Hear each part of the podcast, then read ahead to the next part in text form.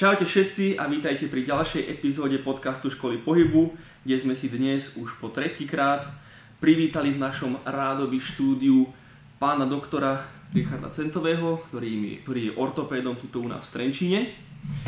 A v dnešnej epizóde preberieme trošku nejaké prepojenie ortopédie s rehabilitáciou, ako to vlastne celé prebieha, kedy ísť tam a kedy zase inam, ako to vlastne rieši a na čo sa môžete tešiť alebo čoho sa môžete bať. Skôr než začneme, zo pár informácií rýchlych a to, že ak chcete podporiť tento podcast, tak najlepšie to môžete spraviť tým, že ho budete sledovať, kdekoľvek ho počúvate, Spotify, iTunes, halabala, hoci kde. Uh, alebo ho môžete aj okomentovať, ohodnotiť, to všetko pomáha a ďalej ísť na náš web www.školapojebu.sk alebo na hociaké naše sociálne siete, kde nás môžete sledovať, po prípade si zakúpiť nejaký program. Každopádne, nezdržujme sa a poďme rovno na to. Takže vítame ťa tu ešte raz. Uh, dáme ti teraz priestor trošku sa znovu predstaviť pre poslucháčov, ktorí ťa ešte nepočuli, pretože predsa len naše čísla trošku narástli. Našťastie. Takže ahoj. Ahojte, som Richard Centový a ako si už povedal, tak som ortopéd, pracujem tu na Trenčíne na takom súkromnom pracovisku jednodňovej chirurgie, kde je aj okrem toho, že tam funguje jednodňová chirurgia zapodievame sa tam medicínou pohybového aparátu, tak je tam aj ortopedická ambulancia, kde pôsobím a kde sa snažíme pomáhať ľuďom s ich ortopedickými problémami. Mm-hmm. Dobre, a možno iba tak zase pre tých ľudí, ktorí ešte s tebou tie podcasty nepočuli, tak možno tak v rýchlosti alebo aj nie v rýchlosti, môžeš povedať, že ako prebieha taká návšteva u ortopeda a možno s čím ťa ľudia nejako často navštevujú? Mm, ortopéda v zásade navštevujú ľudia s veľmi rôznorodými problémami pohybového aparátu, od rôznych, nazval by som typických ortopedických problémov, ako je nejaký tenisový lakeť, bolesti kolena, krížov, mm. bedrového klubu, ploché nohy a také tieto klasické ortopedické problémy až po problémy, ktoré s ortopédiou ani vôbec nesúvisia, ale prejavujú sa nejakými bolestiami končatín, kde potom my musíme posielať zase na iné odborné vyšetrenia a vylúčiť ortopedický problém. Takže v zásade, ako povedal kedysi jeden bývalý primár z ortopédie Trenčianskej, na ortopédiu je možné poslať každého. podstate asi pravda, no. Čo sú také možno najčastejšie diagnózy, ktoré k tebe do ambulancie prídu? Čím sa tak najčastejšie stretávaš? Najčastejšie sa stretávame s pacientami s bolestiami kolena. Mm-hmm. A potom možno rôznymi bolestiami chrbtice a samozrejme členky a ramena. To sú také tie kolena, chrbtice, členky, ramena. To je taká naj, najväčšia naša klasika, by mm-hmm. som povedal. Taký denný chleba. Áno, áno, rôzne degeneratívne ochorenia pohybového aparátu, artrózy, teda ako vysychanie maziva, vysychanie chrupavky, opotrebovanie klbov, samozrejme rôzne športové úrazy chodia ku nám mm-hmm. a samozrejme deti s plochými nohami, chybným držaním tela chodievajú rôzne takéto veci, rastové choroby detského organizmu veľmi časté bývajú. A potom aj samozrejme také tie hranično-ortopedické veci ako osteoporóza alebo rôzne lumboischiadické syndromy, platničky, koreňové nálezy, kde už tá ortopédia hraničí s neurológiou, neurochirurgiou a s reumatológiou a s inými takýmito odbormi. Tak aj, aj takých pacientov máme. Mm-hmm. Mm-hmm. Skús teda prosím ťa predostriť pre našu predstavivosť a predstavivosť našich poslucháčov, že ako teda prebieha ten proces od som v čakárni, čo sa teda stane, keď vojdem do ambulancie? Tak ono v prvom rade je treba, aby, aby som to začal tak úplne od začiatku, aby pacient išiel za svojim doktorom obvodným, ktorý by mal sa rozhodnúť, či vlastne vôbec patrí na ortopédiu. Veď od mm-hmm. toho je obvodný lekár, ktorý je prakticky všeobecný lekár a keď mi niečo je, tak idem najprv za svojím obvodným lekárom a ten, keď sa rozhodne, že teda toto je na ortopédiu, že treba s tým ísť, on si s tým nevie dať rady sám, je, vyžaduje si to odborné vyšetrenie a zrovna ortopedické, tak samozrejme príde ku nám, objedná sa či už elektronicky alebo, alebo nejakým iným spôsobom alebo akútny prípad, to už nemusíme teraz špecifikovať, ale už keď príde, tak Samozrejme, bolo by dobre, keby mal nejakú zdravotnú dokumentáciu so sebou. Ono zjeme síce v dobe rôznych elektronických zariadení a tak, ale tá klasická zdravotná dokumentácia je ešte vždy dobrá vec, lebo človek si vie nalistovať aj niektoré veci 10-20 rokov dozadu a zase technika vie zlyhávať, takže niekedy tá karta je stále tá najlepšia vec. Takže dobré je mať so sebou zdravotnú dokumentáciu, hlavne pokiaľ nie je niečo také, čo by mohlo byť pre nás zaujímavé a mm. predsa len ten pacient nemusí vedieť, že toto je to, čo by nás malo zaujímať, alebo to, čo, nie, to, čo by nemalo, nemusí to vedieť rozlíšiť. Takže vždy je lepšie radšej doniesť toho viacej ako menej, keď má človek nejaké rengeny alebo popisy niečoho. Vždy je lepšie radšej viacej a ako menej, aby potom sa niektoré vyšetrenia nerobili duplicitne, neopakovali, nemínali sa peniaze do zdravotného poistenia. Mm-hmm. No a potom Samozrejme, už keď sa dostane dovnútra, tak si ho vyšetríme väčšinou, proste pacient sa musí rátať s tým, že si ho vyzlečieme, že si ho pozrieme, hovorí sa tomu fyzikálne vyšetrenie, že si človek už to koleno bude chcieť pozrieť a potom lakeť, rameno a tak a snažíme sa u nás pacienta si vyšetriť. Takže nie nejako, neriešime ľudí od stola ani nejakým takýmto spôsobom, ale proste pacienta si vždy, vyšetríme, pozrieme, vyzlečieme. A ono je to aj veľmi dobré, lebo tým sa dá veľmi veľa zistiť už.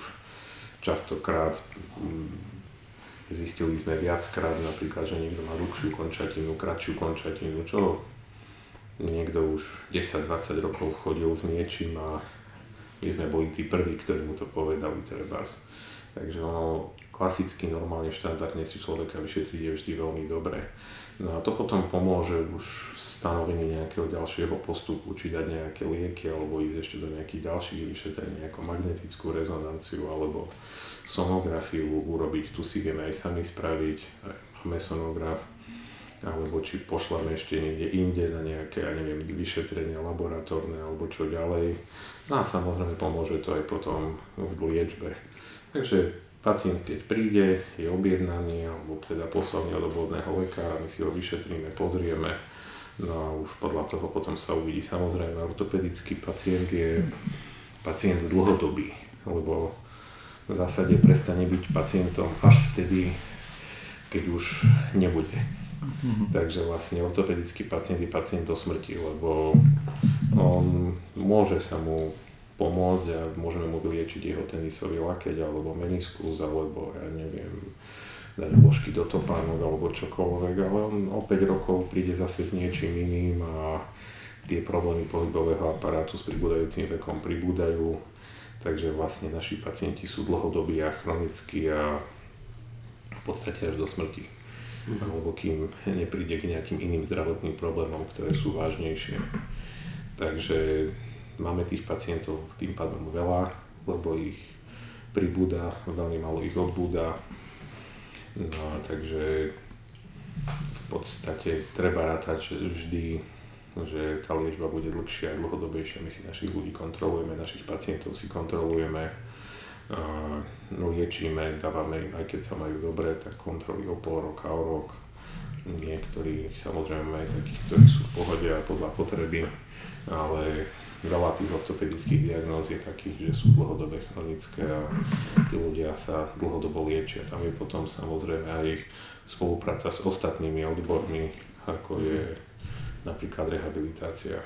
Mm-hmm. Spolupráca medzi ortopédiou a rehabilitáciou by som povedal je dosť tesná a tie odbory v zásade vo veľa veciach sa aj prekrývajú. Mm-hmm. S tým určite súhlasím. A mm, keď si to tak nejako, keby zhrnieš, tak je spojenie s tou rehabilitáciou a fyzioterapiou veľmi časté, alebo možno nejako percentuálne, keby to vieš nejako vyjadriť približne? Ja by som povedal, že 50 až 70 ortopedických mm. pacientov potrebuje nejakým spôsobom aj rehabilitáciu alebo minimálne pomoc fyzioterapeuta. Takže tá mm. spolupráca je na mieste. Mm-hmm. A je veľmi častá, minimum 50 až 75 To je celkom veľké číslo. Koľko reálne ľudí sa tej rehabilitácii venuje, ale to je, reálne, to je moja otázka.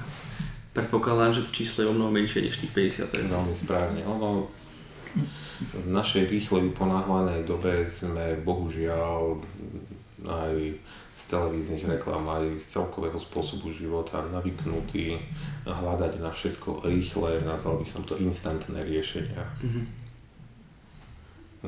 Proste riešenia, ktoré sú rýchle, jednoduché, ktoré nad ktorými netreba nejako veľa premýšľať a ľudia v tejto uponáhlanej dobe sa bohužiaľ nesnažia častokrát rieši, riešiť podstatu problému, ale hľadajú nejakú pomoc bez toho, aby oni niečo preto spravili a išli do podstaty.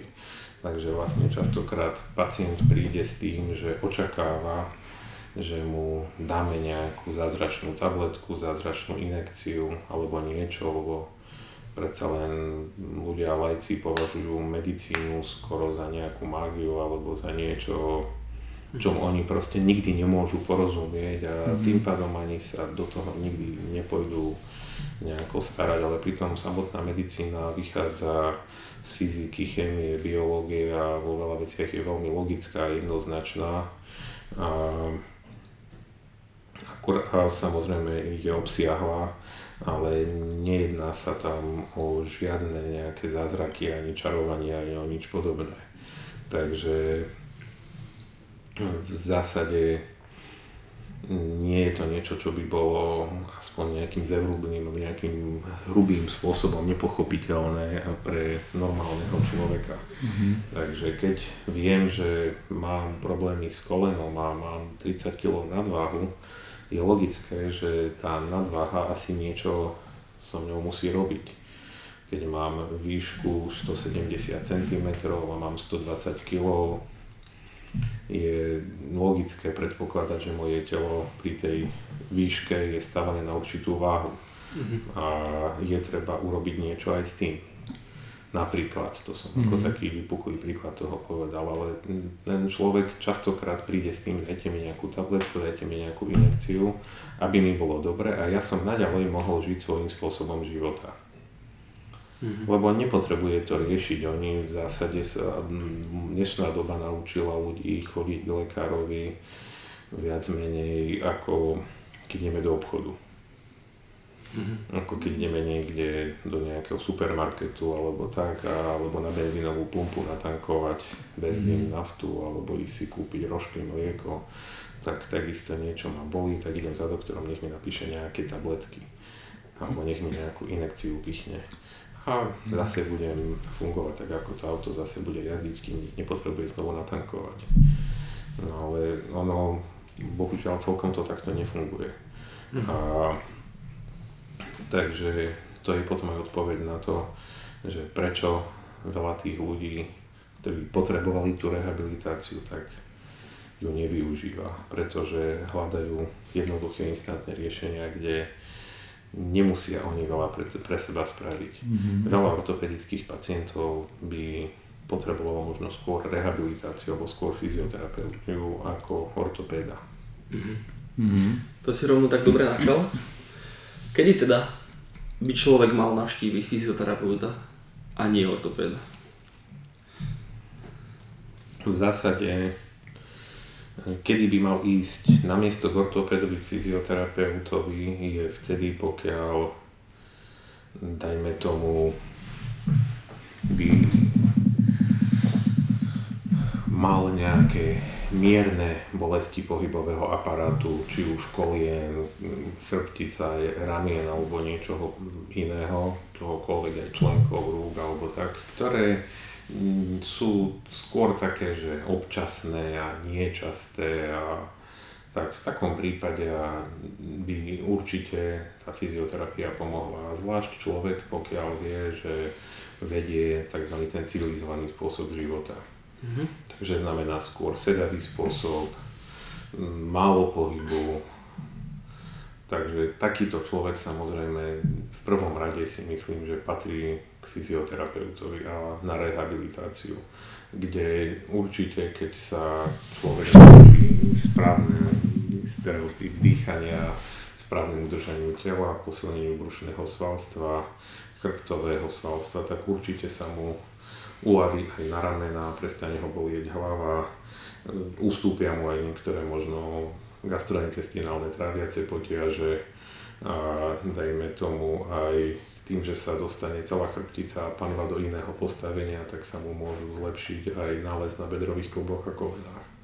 Mm. Takže myslím si, že takýto pacient, keď začne od tej rehabilitácie a venuje sa aj seriózne a poctivo, tak určite žiadnu chybu nespraví. Mm-hmm. A keď povedzme po týždni, po mesiaci, týždeň, po, po mesiaci, po dvoch sa tá vec nelepší alebo pretrvávajú bolesti, tak samozrejme je rozumné navštíviť ortopeda, zistiť, či tam nie je predsa len niečo viacej alebo nejaký iný problém, ktorý by bolo treba riešiť.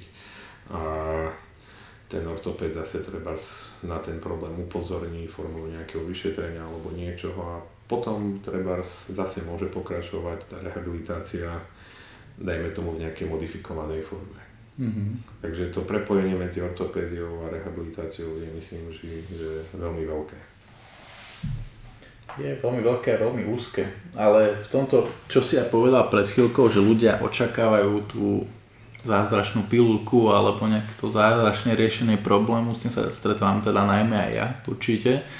Človek príde či už s nejakým akutným alebo aj chronickým problémom a chcel by to vyriešiť takým lusknutím prstov, len to je presne ten problém, že takto samozrejme nefunguje. I keď niektoré tie akutné prípady, keď je niekto nejako tak akutne seknutý, že má nejaké spazmy a tak, to sa dá niekedy vyriešiť za to jedno, dve sedenia, kde to ak to není spôsobené nejakým vážnym úrazom alebo tak, ale drvivá väčšina tých problémov pohybového aparátu, ak sú hlavne chronické alebo už dlhotrvajúcejšie, tak aj tá rehabilitácia samozrejme trvá, že nie je to na jeden, dvakrát. A hlavne človek by mal pracovať aj sám, že nemôže prenechávať akéby tú ťarchu svojho zdravia len na toho odborníka, či už je to ortoped alebo terapeut, ale aj sám teda tie odporúčania zobrať vážne, či už aj ak si ty povedal, že už aj také veci ako že schudnúť napríklad, alebo že mať viacej chôdze, nejaké odporúčané cvičenia, odporúčaná obu, tak aj by sa tým človek mal riadiť, no, aby sa ten jeho stav zlepšil. O to sa často samozrejme nedeje. Že to neberú ľudia dostatočne zodpovedne a neinvestujú do toho časa a energiu. To je za mňa taký častý problém v dnešnej dobe. Mm-hmm. No. Mohli by sme si možno prejsť, že ako to vyzerá u človeka, ktorý má nejaký bežný problém. Môžete vymysleť si bežný problém. Mm-hmm. Nejaký, neviem, impeachment ramena, alebo nejaký problém s, so stavcami. Vyberte si. Dávam vám na výber. Dajme, ja, ja vám vyberiem. Dáme táto rameno, dobre? To je teraz aktuálne, takže nemám problém s ramenom. Mm-hmm. Čiže idem, som to ja napríklad, idem ku e, obvodnému lekárovi, ako si povedal, potom navštívim ortopéda, ortopéd ma vyšetrí. Kedy nastáva teda ten bod toho, že ty ma pošleš za Tomášom a čo potom ty vlastne robíš, to je ma zaujímalo. Rameno si vyžaduje samozrejme tiež liečbu ortopeda aj fyzioterapeuta, alebo rameno je častokrát záležitosť, ktorú si človek nejakým spôsobom vyrobí sám. Mm-hmm pri problémoch s ramenou veľmi častokrát alebo veľmi veľkú rolu zohrajú originálne anatomické danosti toho pacienta, ako je napríklad šírka subakromiálneho priestoru, teda priestoru medzi hlavicou ramenej kosti a klbom medzi kľúčnou kosťou a lopatkou. Mm-hmm v ktorom prebiehajú svaly rotátorovej manžety, ktoré častokrát, keď je ten priestor úzky, podhraniční bývajú utlačené a poškodzujú sa. To je ten najčastejší nález na ramene, teda impeachment syndrom. Mm-hmm. Impeachment syndrom si väčšinou pacient vyrobí nejakým spôsobom sám, nejakou prácou alebo športom, povedzme všetky tie nadhlavové športy, takisto treba skanoisti alebo dajme tomu maliar natierač a tak svojou prácou. Takže je to niečo, čo má nejaké anatomické predpoklady, teda užší priestor, nejaké anatomické danosti toho človeka a ten človek, dajme tomu, niečo robí také, čo ho k tomu privedie. A čo privedie k tomu, že začne, že začne mať problémy. To potom samozrejme vedie k tomu, že to rameno človek začne šetriť, prestane ho používať, prestane športovať, ostane na, na PNK, nepracuje, príde, lebo má bolesti. Ortoped vie pomôcť, samozrejme vie v tom akutnom stave, teda dajme tomu obstrek do ramena alebo nejakú inekciu, infúziu podať, urobiť sonografiu, magnetickú rezonanciu na odhalenie tej príčiny tak presnejšie, prípadne vieme pacienta operovať, robiť artroskopiu, subakromiálnu dekompresiu. Hovoríme teraz, vravíme o takom najčastejšom probléme s ramenom. Tých problémov je samozrejme celá škála, ale vybral som jeden najčastejší za všetkých. A Samozrejme, takýto pacient, zvlášť po tej operácii, je treba, aby začal cvičiť. Uh-huh. A aby začal cvičiť podľa možnosti hneď. Uh-huh. Žiadne, že po vybratí ste ho, alebo po dvoch týždňoch, alebo tak. Tam tá spolupráca medzi ortopedom a fyzioterapeutom je potrebná. Uh-huh. Lebo ľudia častokrát, keď aj chcú cvičiť, tak cvičia špatne. Alebo proste necvičia tak, ako by mali a niekedy menej je viacej a tak. Niektorí zase sa až príliš obávajú, bojú sa, boja sa s tým pohnúť, aby sa im tam niečo neutrhlo, neulomilo, sú veľmi opatrní, iní zase by najradšej už na druhý deň išli dať 100 klikov alebo vrch budov alebo čokoľvek. A tam je potom práve treba toho fyzioterapeuta po takej operácii, po takej artroskopii ramena, aby povedal, toto budete takto cvičiť, takto budete pri tom dýchať, toto budete opakovať 5 krát a aby ten fyzioterapeut samozrejme vedel, čo robí a aby vedel toho pacienta správne inštruovať a nielen inštruovať, ale aby ho vedel tou pooperačnou rehabilitáciou, pooperačnou starostlivosťou viesť. Mm-hmm. K tomu by som povedal, že toto platí asi pre všetky ortopedické diagnózy, ktoré sa operujú, mm-hmm. že by sme ich liečbu vedeli dať do nejakých troch fází. Predoperačná príprava, samotná operácia a pooperačná starostlivosť. Mm-hmm. Okay. To platí aj pre iné chirurgické odbory, nie len ortopédiu, ale v rámci tej predoperačnej prípravy už napríklad aj to rameno, ktoré dajme to má ochabnuté svalstvo, špat, špatné držanie tela, ktoré je s tým spojené, lebo tí pacienti majú potom asymetriu lopatiek, stuhnuté trapezy, majú bolesti krčnej chrbtice, tak samozrejme fyzioterapeut vie im pomôcť a vie im uľaviť už aj v tom predoperačnom období. Mm-hmm a takisto jeho úloha po operácii ramena v správne vedenej rehabilitácii je takmer by som povedal nezastupiteľná. Mm-hmm. Takže tá spolupráca aj napríklad pri tom ramene je veľmi dôležitá. Samozrejme fyzioterapeut neodoperuje to rameno, neurobi subakromiálnu dekompresiu, treba nechať niečo aj tomu ortopédovi. To je jasné. Aj my musíme, aj my, aj my musíme niečo mať, ale tá vaša rola predtým aj potom je veľmi dôležitá. Mm-hmm. Dobre, tak teda príde pacient k tebe po mhm. operácii, alebo teda po, keď nastane čas. A zostaneme teda pri ramene, aby sme mali mhm. nejaký konzistentný, uh, konzistentnú rozpravu. Mm-hmm. Čo, teda, čo, teda, čo teda ty s ním spravíš v tomto boji? No ak sa teda bavíme o tejto konkrétnej situácii, že ide o tú dekompresiu ramena toho subakromiálneho priestoru, tak e, tam v podstate presne príde ten pacient, otestuje si nejakého rozsahy pohyblivosti, aké má aktuálne po tej operácii a ľudia sú veľmi rôzni.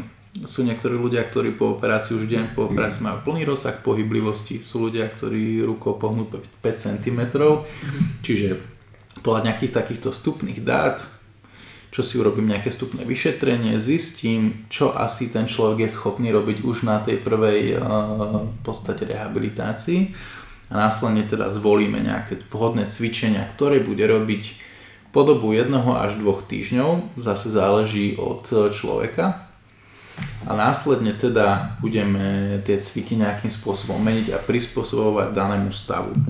Mhm. Čiže je to naozaj veľmi individuálne od človeka ku človeku.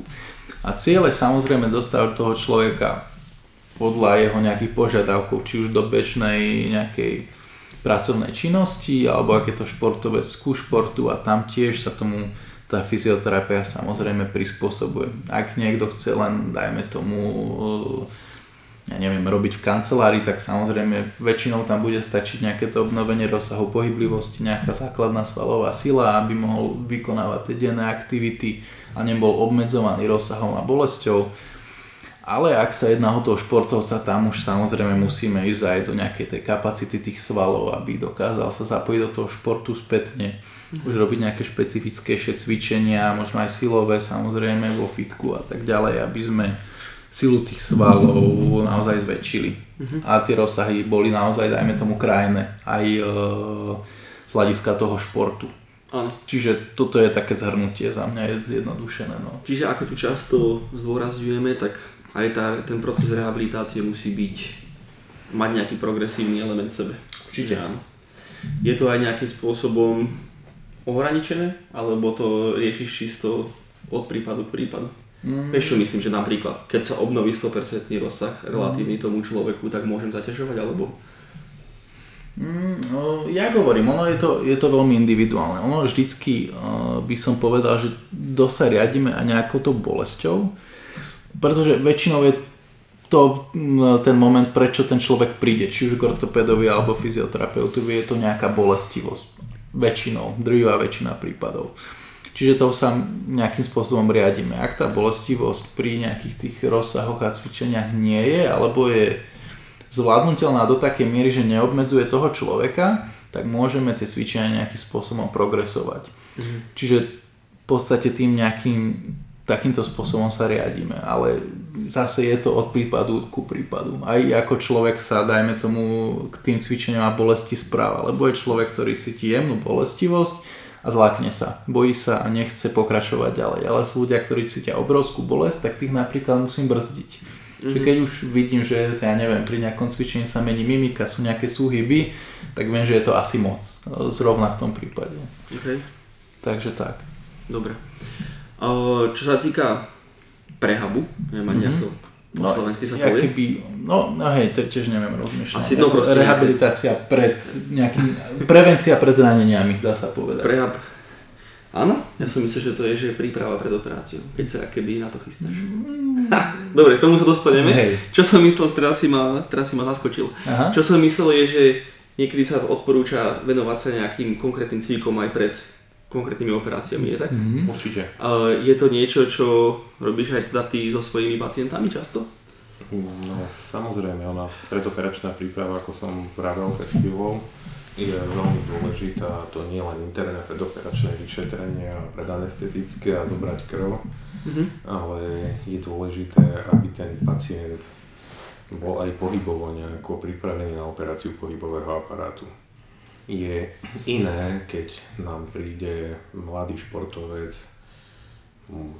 muž, žena, chlapec, dievča, ktorý má plnú svalovú silu a má úraz pri nejakom športe a robí si trhlinu menisku, ktorú musíme operovať, mm-hmm. tak ten samozrejme má minimálne nejaký výpadok z toho pohybu a príde v podstate s dobrým svalovým aparátom častokrát, dobre rozcvičený a tá operácia sa deje veľmi rýchlo, takže nestihne ten pohybový aparát nejako atrofovať a nejako ochabnúť a ten pacient ani nejaký tí pohybové stereotypy nestráca a v zásade veľmi rýchlo sa behom nejakých pár týždňov vracia naspäť k svojej pohybovej športovej aktivite. Takže takého teraz nemyslím celkom, ale sú pacienti napríklad, kde toto, čo si vravel, je úplne typické, ktorí sú v príprave na operáciu umelého klubu, mm. napríklad bedrového alebo kolenného.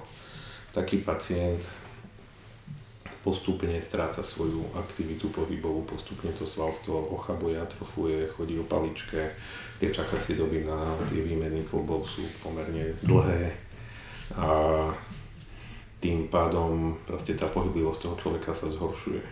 Ale keď takéhoto pacienta by sme teraz odoperovali, že by sme mu vymenili ten bedrový klop, dajme tomu, a tá operácia bola sebe lepšie technicky spravená a bolo tam daný kvalitný materiál, ktorý u nás na Slovensku sa dáva pomerne dobrý, pomerne dobré umelé kluby bedrové sa dávajú také, aké sa dávajú aj všade inde vo svete. Uh-huh.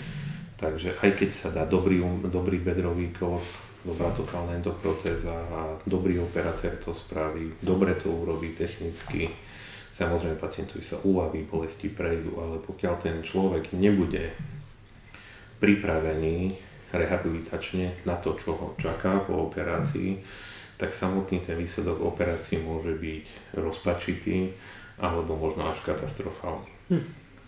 Takže tá rehabilitácia v konkrétne takomto prípade je zasa nezastupiteľná. Takže je to niečo a nutné.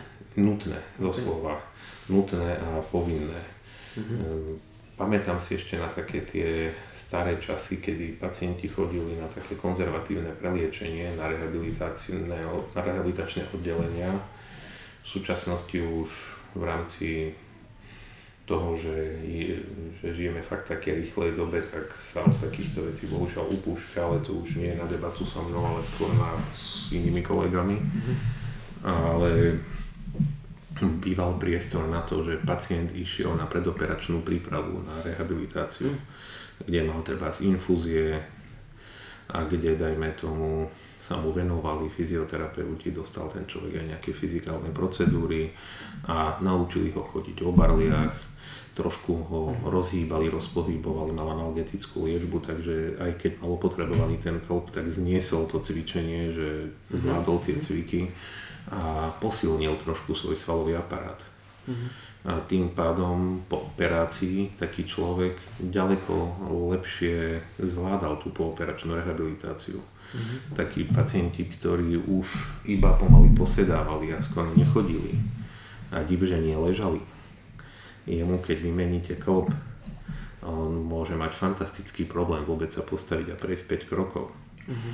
A tá rehabilitácia je o to náročnejšia, takže um, predoperačná rehabilitačná starostlivosť je veľmi, veľmi dôležitá a mala by byť automatickou súčasťou takej prípravy na operácie pohybového aparátu. Uh-huh. Hlavne také tie ortopedické plánované. Uh-huh. Zaujímavé. Mm. Ako je k tomu dám tiež takú súku, že naozaj, e, keď už sa bavíme o tých tepkách, tak e, je toto znateľne vidieť aj pri tej rehabilitácii, že či ten človek mal nejakú relatívne dobrú svalovú silu už predtým, alebo nie. Pretože taký pacient e, bude lepšie zvládať aj tú samotnú chôdzu na barliach, trošku lepšie bude zvládať aj tie silové cvičenia, rýchlejšie chytiť tú svalovú silu aj krajšiu tú chôdzu bude mať a mhm. skôr, mm-hmm. než ten človek, ktorý dajme tomu naozaj tú svalovú silu nemal. Mm-hmm.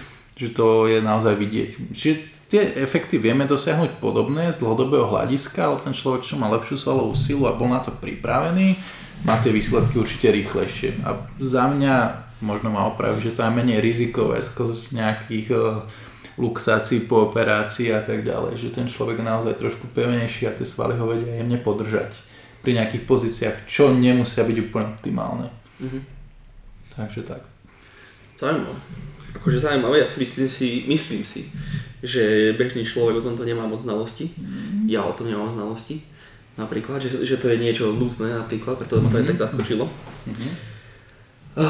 Ale pred nejakými 15 minútami, ak sa nemýlim, si vlastne spomínal všetky tie krásne benefity, ktoré má pohyb vlastne v rámci rehabilitácie na celkové zdravie toho človeka. Ako veľkému percentu tvojich návštevníkov by si sa mohol vyhnúť, to si nejaký, si ich nerad videl, ale a ko, ko, koľko problémom s pohybovým aparátom si myslíš zo svojej skúsenosti, že by sa ľudia mohli vyhnúť prevenciou, pohybom, cvičením a tak ďalej? 50% určite. 50%. Mm. Často totiž to my s Tomášom hlásame benefity aj základného pohybu, aj prechádzky, takže takýto som chcel message dať do sveta. Mm-hmm. Súhlasíš 50%? Určite, môže to byť viac menej, ono presne strašne záleží, že tam zohráva rolu genetika a životné hej. faktory, hej, práca, ako robíš, ale určite, určite súhlasím.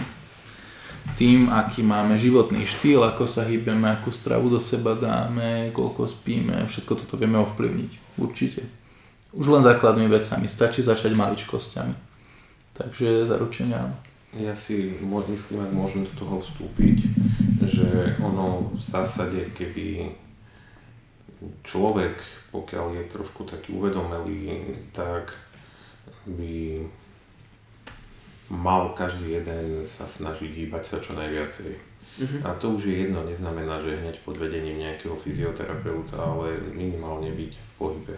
Máme to vo svojom genetickom kóde, každé jedno zviera, každé jedno stvorenie, proste pokiaľ má ruky a nohy, alebo štyri nohy, alebo tak, tak sa snaží, snaží sa hýbať a byť v tom pohybe. A je to konec koncov vidno aj na tých starých ľuďoch, čo sú tí detkovia a babky, ktorí na tých záhradkách alebo aj inde sú stále nejakým spôsobom v pohybe, stále kde si čo si tam na tej záhradke okopávajú alebo niekde v nejakej svojej dielničke sa stále s niečím hrajú a proste, že sú aktívni a zapájajú aj mozog trošku do toho a hýbu sa, tak je vidieť, že tí ľudia sa potom aj dožívajú vyššieho veku, že sú celkovo zdravší a mm-hmm. tak. Takže tá nehybnosť a nedostatok pohybu človeka zabíja. To je jedna vec. A ďalšie, čo som chcel ale povedať je, že ako ľudské stvorenie nie sme úplne dokonali. Každý jeden z nás má nejaký taký ľahký handicap, ľahký deficit, možno kratšiu končatinu, možno ploché nohy, možno niečo, možno trošku krivú chrbticu, možno, aj neviem, vrodenie uši, subakromiálny priestor a tak a povedal by som vhodne vedeným pohybom, alebo mhm. pohybom, ktorý je nie chaotický, ale nazval by som s rozumom korigovaný pod nie, vedením niekoho, kto tomu trošku rozumie alebo kto vie, tak vieme dosiahnuť aj to, že a keď aj máme nejaký ten handicap, tak treba sploché nohy alebo čokoľvek, tak správnym pohybom a správnym výberom toho pohybu alebo športu alebo proste nejakej tej zábavy vieme dosiahnuť to, že sa nám náš zdravotný stav nezhoršuje, ale naopak zlepšuje a vieme ten handicap alebo ten náš nedostatok nejakým spôsobom kompenzovať alebo minimálne vyhybať sa komplikáciám. Uh-huh. Ja by som to povedal tak, že nie každý je napríklad stvorený, určený na to, aby sa venoval nadhlavovým športom. Uh-huh. Niekto, kto má treba, ako sme sa bavili o užšom subakromiálnom priestore, problémy s ramenom, tak je pre neho možno lepšia cyklistika. Mm-hmm. Dajme tomu. Jasne. Mm-hmm. Máme isté anatomické danosti, presne, ako, čo je realita, však to vlastne všetci aj vieme, že niekto môže mať inak orientovanú jamku, v podstate rámeného klbu, bedrového klbu a to nás môže presne, ak uh, tuto Ríšo povedal, predurčovať na to, že ktorý šport môže byť pre nás vhodnejší. Čo ale samozrejme človek len tak hneď nezistí. No. Takže tiež je to niekedy taká lotéria. Hej. No. Dobre. Myslím si, že sme si užili kvalitný rozhovor a ak teda nemáte nič na srdci, tak by som to uzavrel. Mm-hmm. Čiže ďakujeme ti ešte raz, ak sme ti vôbec ešte nepoďakovali, tak prvýkrát za to, že si nás navštívil znovu. Ja ďakujem za pozvanie a za to, že ste ma pozvali, tak zavolali medzi seba a že sme sa mohli takto pekne porozprávať. Tak. A tak mi napadlo, že pre tých pár ľudí, ktorí sú tu až do konca, pokiaľ máte nejakú otázku, kľudne sa spýtajte a môžeme spraviť ďalší podcast kľudne, ak nás bude, chci, ak nás bude chcieť opäť poctiť návštevou, prečo nie? Že áno. Veľmi rád. No, môžeme niečo vymyslieť. Ďakujeme. A Ďakujeme. Sa. Ahojte. Ahojte.